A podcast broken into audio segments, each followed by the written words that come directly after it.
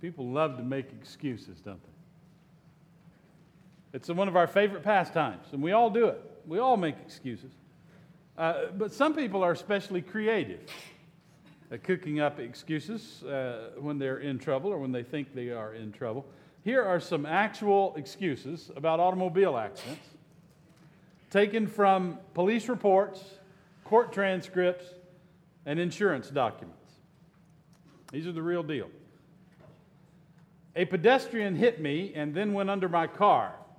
There was nothing I could do. I had been driving for 40 years when I fell asleep at the wheel. Well, I imagine so. the accident was caused by me waving to the man I hit last week. The guy was all over the road. I had to swerve a number of times before I hit him. This, no, this is one of my favorites. I didn't think the speed limit applied after midnight. Come on. the pedestrian had no idea which direction to go, so I ran him over. Teach him. Windshield broke. Cause unknown. Probably voodoo.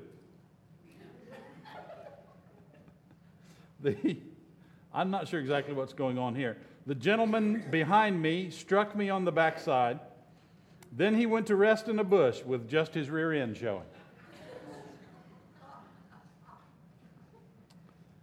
I was sure the old fellow would never make it to the other side of the road when I struck him.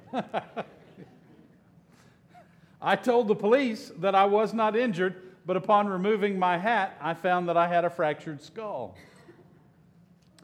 The accident happened because I had one eye on the truck in front, one eye on the pedestrian, and the other on the car behind. I want to meet this person. Sometimes it's almost poetry. I saw a slow moving, sad faced old gentleman as he bounced off the roof of my car. And then one that goes in the I know exactly how they feel category. I pulled away from the side of the road glanced at my mother in law, and drove over the embankment. Absolutely.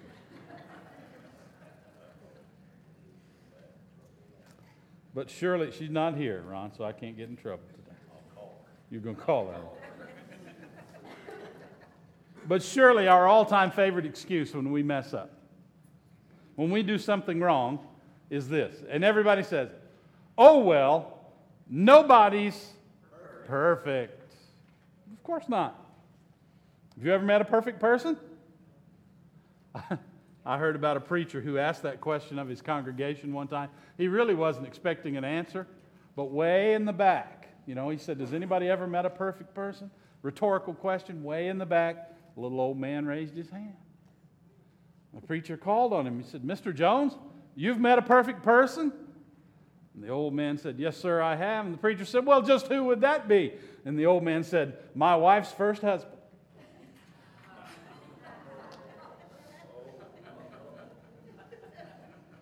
Now, it wouldn't be a Sunday if I didn't give you a reason to boo. Come on.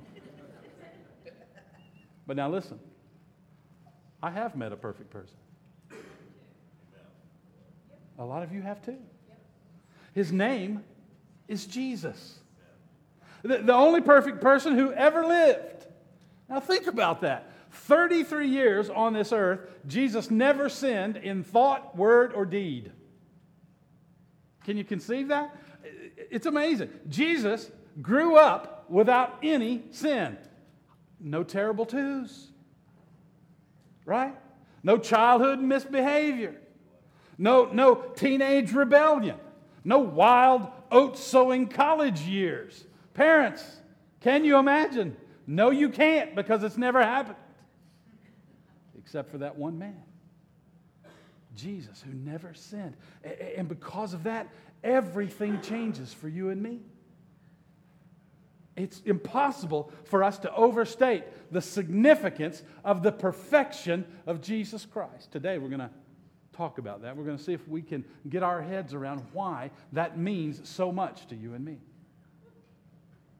In the book of Hebrews, chapter 4, if you want to turn over there, and that's just kind of where we're going to start. We're going to be. Uh, ping ponging today through the scripture. I encourage you to use your insert that's in your message notes folder. You can follow the scriptures along there um, as well and uh, up on the screen as we go. But two verses in Hebrews 4 summarize the, the entire theology, the entire thought of the sinlessness of Jesus. I'm going to read Hebrews 4, verses 15 and 16. This high priest of ours, that's Jesus, this high priest of ours understands our weaknesses, for he faced all of the same testings we do, yet he did not sin. So let us come boldly to the throne of our gracious God. There we will receive his mercy and we will find grace to help us when we need it most.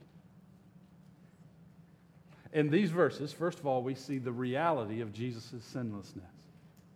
The reality of it. I think when Paul says there in Hebrews, when Paul says that Jesus faced all of the same testings we do and yet he did not sin, I think that he has to be thinking about the time when Jesus met Satan in the wilderness at the time of his temptation. Or you may remember, you may remember reading Jesus very, very early, as he, before he began his public ministry, he went into the wilderness and he was there for 40 days. He fasted for 40 days. And at the end of that time, Satan came to him and tempted him. And, and Jesus was tempted by Satan in every way that you and I are tempted. Because, see, Satan only has three ways that he can tempt us. There's only three ways that Satan tempts anybody. And there's a description of those temptations in 1 John chapter 2 verse 16. Listen to this. For the world offers only a craving for physical pleasure a craving for everything we see, and pride in our achievements and possessions. These are not from the Father, but are from this world. Now, you may uh, be more familiar with how the King James Version expresses that, because in the King James Version it says, um, uh, it talks about the lust of the flesh, the lust of the eye, and the pride of life. That's it. That's how we're tempted when temptation comes. That's how Eve who was the very first person ever tempted in the Bible, that's how she was tempted. In Genesis chapter 3, verse 6, uh, it, it, tells about her encounter uh, w- w- with old No Shoulders, all right? Uh, w- with, that, with that serpent, that was Satan's hand puppet, right? And it says, she saw that the tree was beautiful, lust of the eyes, and that its fruit looked delicious, lust of the flesh. It was going to taste good, right? It, it seemed desirable to her, some translations say. And she wanted the wisdom it would give her. She wanted to know things, she wanted to be wise. Pride of life. That's how she was tempted. That's how we're all tempted. Those are the things that tempt us. And that's how Jesus was tempted. That's what Hebrews tells us. Tempted in all the same ways, just like us. If we look in, in the Gospel of Luke, chapter 4, that's where we read about Jesus' temptation. And I want to look at a portion of that this morning. We start off in verse 3, Luke chapter 4, verses 3 and 4. Verse 3 says, Then the devil said to him, If you are the Son of God, tell this stone to become a loaf of bread. Now, make sure you get the picture. Jesus has been in the wilderness for 40 days. He hasn't eaten anything during that time, he's fasted.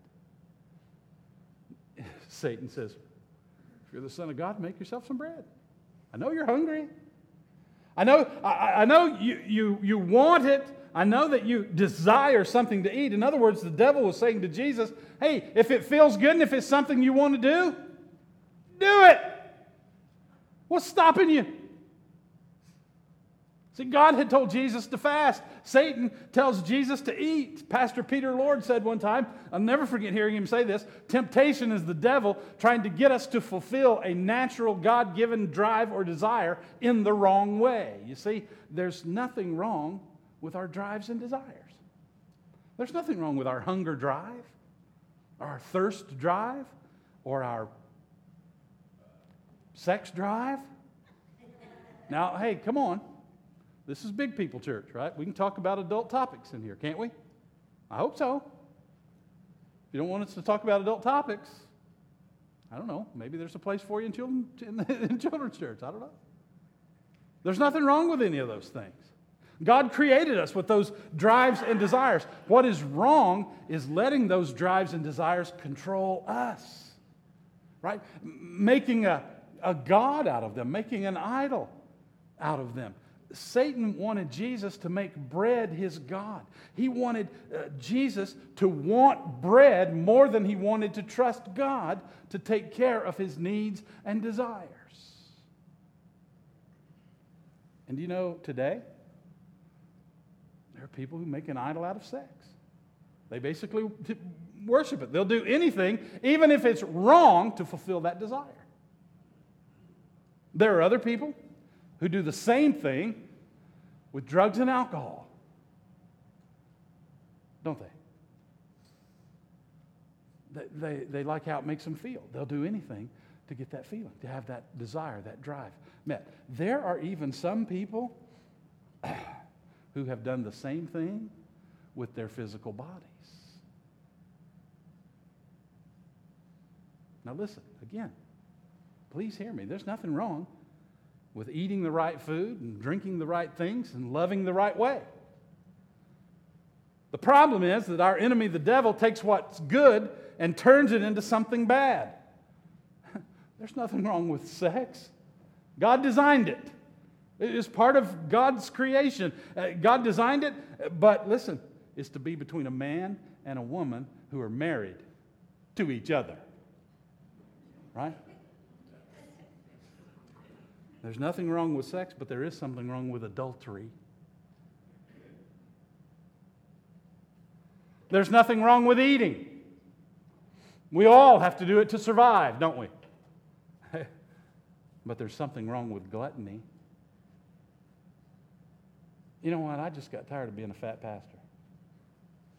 Now, I'm not near where I need to be, but I'm 58 pounds closer to where I need to be. No, don't. I'll, you want to? Come see me. I'll brag about it in person. but there's something else, and this has bothered me since I was a kid. I'd hear these pastors rail on smoking and drinking, and they couldn't see their own feet. You know, I never heard them talk about being as big as a refrigerator. Listen, I mean, it's everywhere. The news is everywhere, isn't it? That we have a obesity epidemic in this nation. Now, bless your heart. Listen, I'm right there with you still, obviously, right? And, and, and understand, there's grace for us. But you know what a wake up call for me was? The Bible says, it's in Proverbs chapter 23. It says, if you are given to gluttony, some translations say, if you are a man of strong appetites, put a knife to your throat. That's how important it is to make sure that our drives and desires are being satisfied and taken care of in the right way. There's nothing wrong with beauty, there's nothing wrong with wanting to look our best, to, to, to be in good shape, but there is something wrong with vanity. Okay? Jesus made sure that the devil understood that his appetite was for God and for the Word of God. He says in verse 4, Luke 4, verse 4. But Jesus told him, No. The scriptures say people do not live by bread alone. In other words, Satan, this life is not about meeting my desires eh, eh, eh, and my needs and my drives any old way I feel like it without regard to anything or anybody. I won't do it.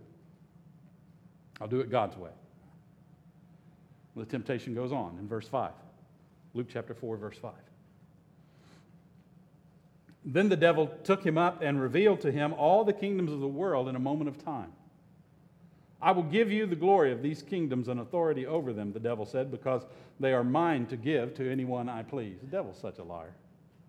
I will give it all to you if you will worship me. Now, what's happening here? Satan is tempting Jesus with authority and glory and kingdoms, right? He's tempting him with power and, and, and position and possessions. Another way that we say it in our culture is just good old fame and fortune. And again, there's absolutely nothing wrong with ambition. Nothing wrong with it. Paul, the Apostle Paul, was a man uh, with ambition. He was a man who had a desire to accomplish things. He said in Philippians chapter 3, verse 14, I press on to reach the end of the race and to receive the heavenly prize uh, for which God, through Christ Jesus, is calling us. I press on. I exert effort. I try. I'm working to get to a goal, to achieve a goal. So there's nothing wrong with having goals, ambitions, aspirations as long as they're submitted to the will of God. You see, Jesus gave us a prescription for ambition. It's in Matthew chapter 6, verse 33. That's where Jesus said, Seek the kingdom of God, what? Above all else. Seek the kingdom of God first. And live righteously, and He will give you everything you need. In other words, instead of seeking gain, seeking glory, seek God and let everything else take care of itself. So, Jesus, once again, he demonstrates, he's already demonstrated he's got his appetite right. Now, he demonstrates that he has his ambition right. And he says to the devil in verse 8, uh, Luke 4, verse 8, the, Jesus replied, The scriptures say, You must worship the Lord your God and serve only him. Will you remember this? Whenever our enemy, the devil, offers us something, and I don't care how beautiful it is, or how sweet it tastes, or how nice it smells, it always involves two things. One, there will always be a cost. There will always be a cost. It may cost us a clear conscience, it may cost us our reputation, it may cost us peace of mind, it may cost us our health It may cost us our family. There's always, always a cost. And two, there will always be a compromise. We may have to compromise our morals or our ethics or our principles, our values, our convictions. But something, listen, if we accept what the devil offers us, something will have to slide, to drift to loosen up. And we will find ourselves in a place where we never thought we'd go. Somebody said, I don't even know who said it, can't even attribute the quotation to you, but somebody said, and I believe it sin always takes us farther than we want to go and costs us more than we want to pay.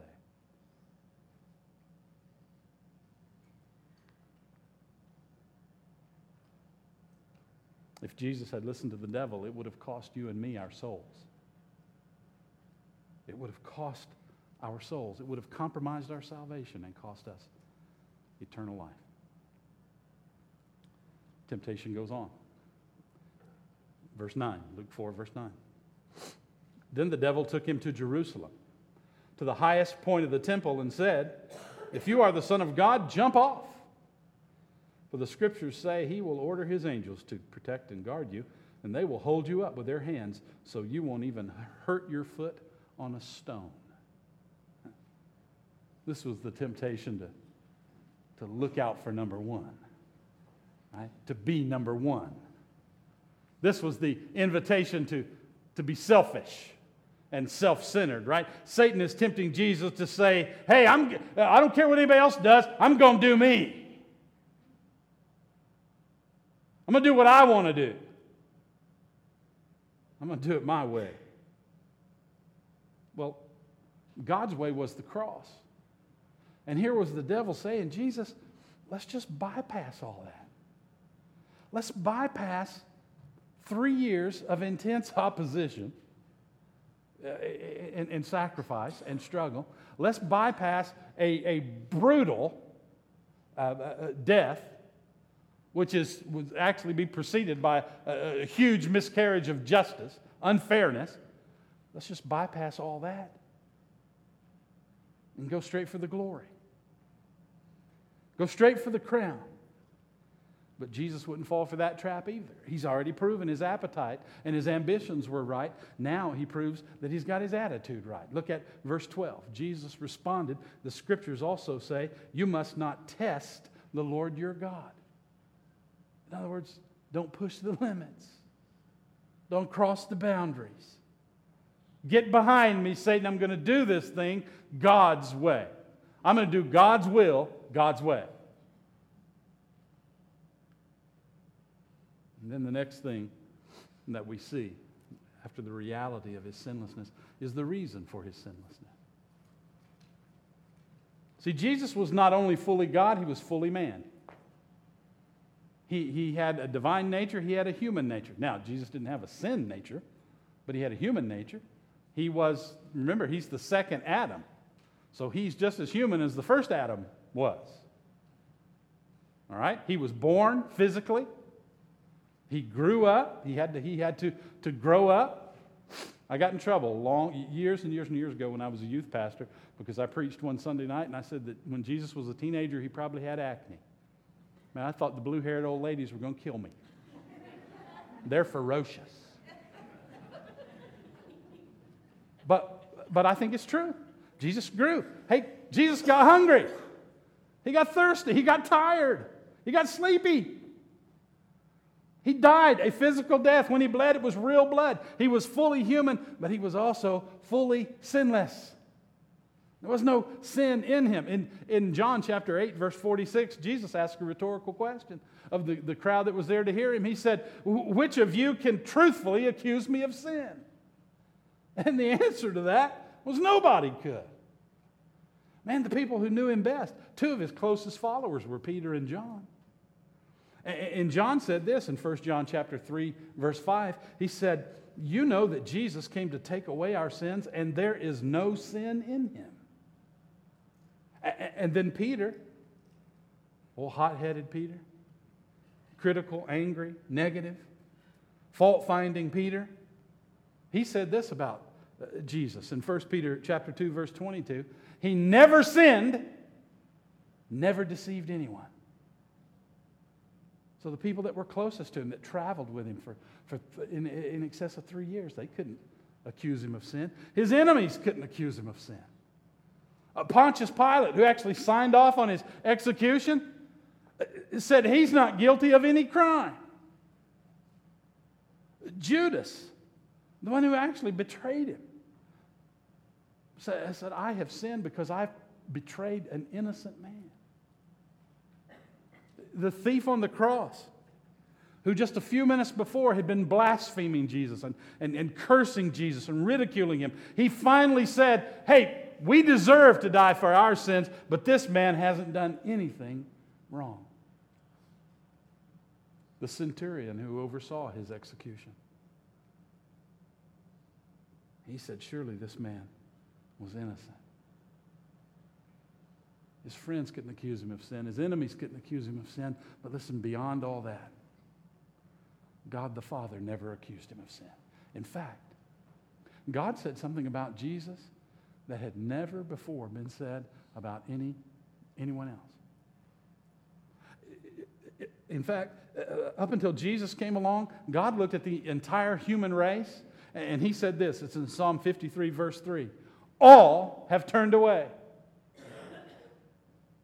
all have become corrupt. No one does good, not a single one. that was God's view of people. But then Jesus comes along. And in fact, twice, at the beginning of Jesus' ministry and near the end, God makes the same statement about him. He says, This is my dearly loved Son who brings me great joy. Isaiah was Israel's greatest prophet. And you know what he said? I'm doomed because I'm a sinful man. I have unclean lips. I've got a dirty mouth. I come from a people with dirty mouths. I'm doomed. That was the greatest prophet who ever lived. David was Israel's greatest king. And he said, I, I recognize sin and rebellion in myself. It haunts me day and night, he said. Paul, Apostle Paul, the greatest preacher, the greatest missionary who ever lived, he said, Jesus Christ came into the world to save sinners, and I'm the worst of them all. You know how the King James says it? I am the chief of sinners. There's sinners, and then there's the boss of sinners. Paul said, That's me. But listen to what Jesus said about himself. John 8 29. The one who sent me is with me. He has not deserted me, for I always do what pleases him. Without fail, without a misstep, without a mistake. Jesus and sin were complete strangers to each other. That's why he's our example. All of us, like sheep, have gone astray, except Jesus. All have sinned and fall short of the glorious standard of God, except Jesus.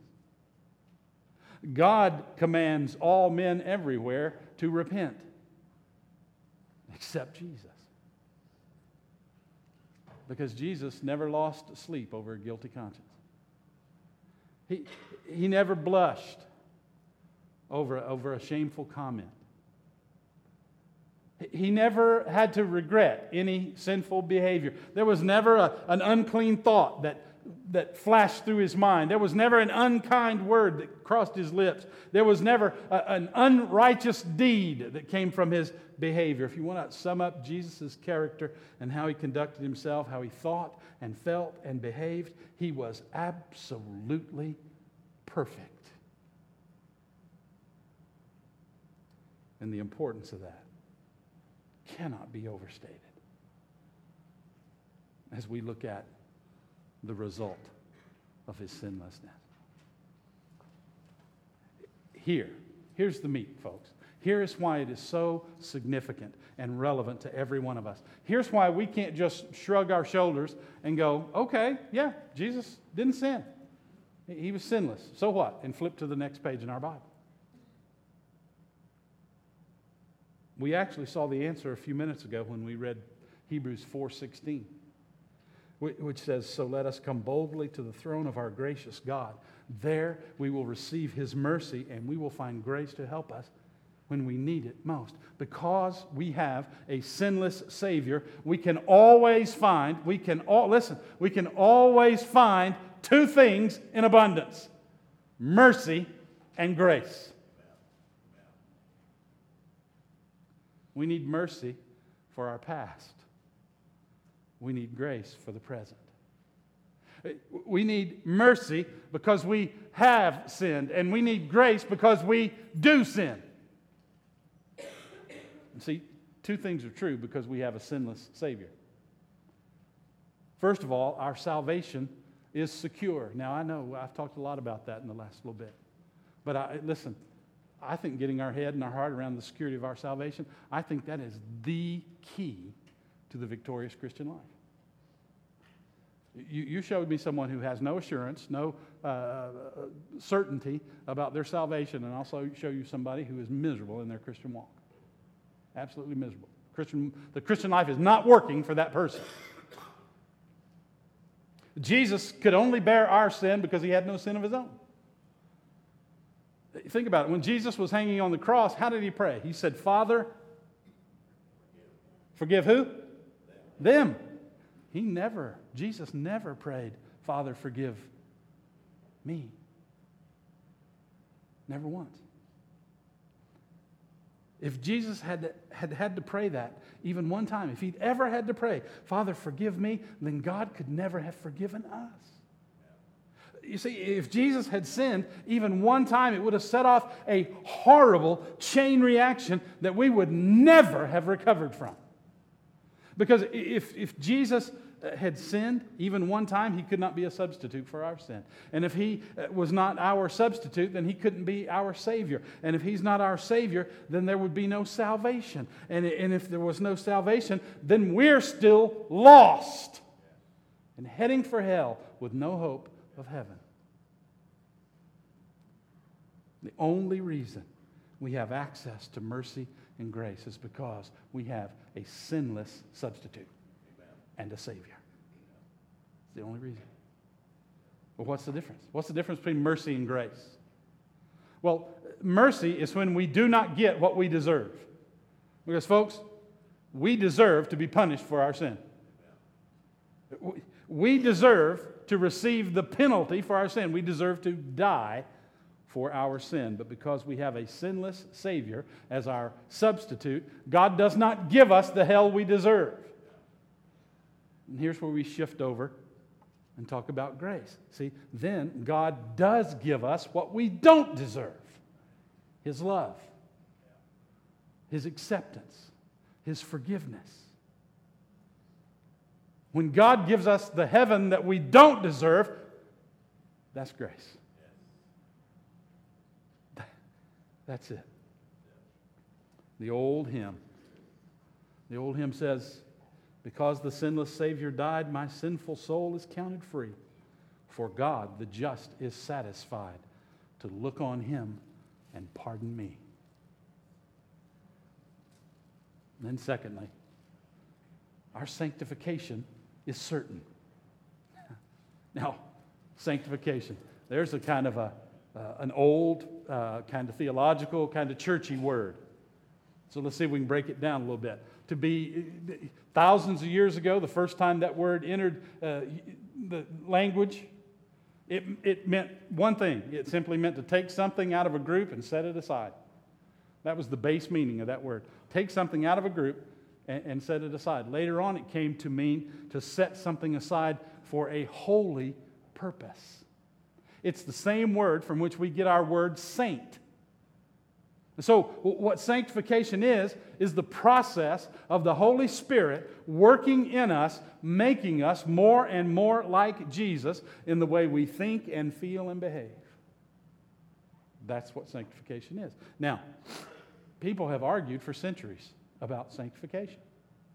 Because some people think that we get it all when we get saved right? That when we place our, our faith in, in Christ, that, that we are just as sanctified as we're ever going to get. Instantaneous sanctification, they'll talk about.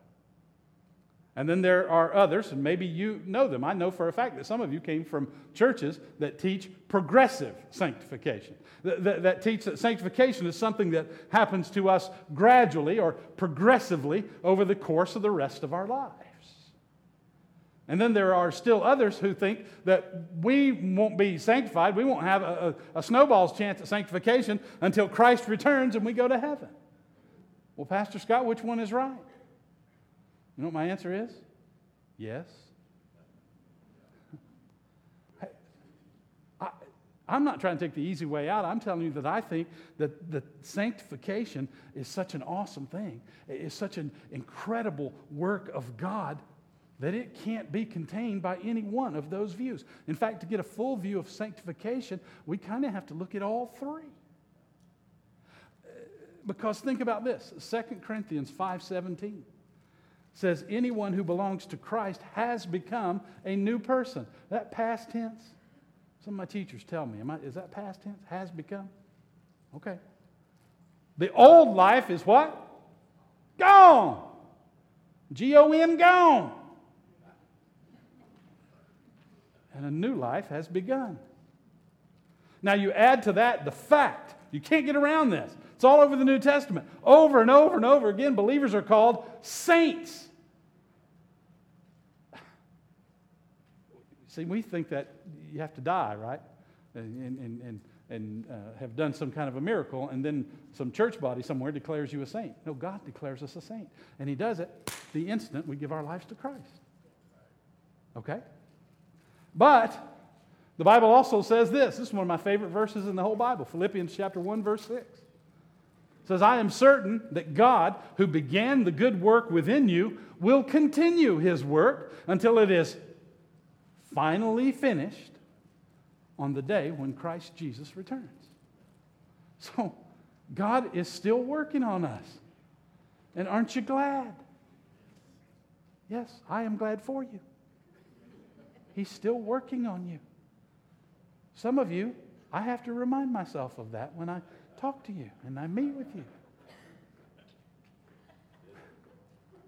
He's still working on us. But now, what happens? What happens if our life is cut short and that process wasn't finished? Is God going to say, you know, you only got up to 10% sanctification? Uh, you kind of need to be like at 51% to go to heaven. You just didn't quite. No, that's not going to happen. Why? Because if anyone isn't in Christ, he is a new person, a new creation, right? But God is still obviously at work on us. And then finally, and you only have to remember back as far as last week, okay? Uh, we closed out our Jude study and we talked about the truth that we saw in Jude, verse 24, where it says, Now all glory to God who is able to keep you from falling away and will bring you with great joy into his glorious presence without a single fault. So, yes, we are sanctified, we are being sanctified, and we will be sanctified when we see Jesus face to face and are completely changed into his likeness. But let me tell you what the most important part is. The only reason sanctification is even possible is because we have a sinless Savior. See, only someone who has had a complete victory over sin can offer us victory over sin. Jesus made a great statement about the devil in John chapter 14, verse 30. He's talking to his followers. He says, I don't have much more time to talk to you because the ruler of this world approaches. The devil is coming after me.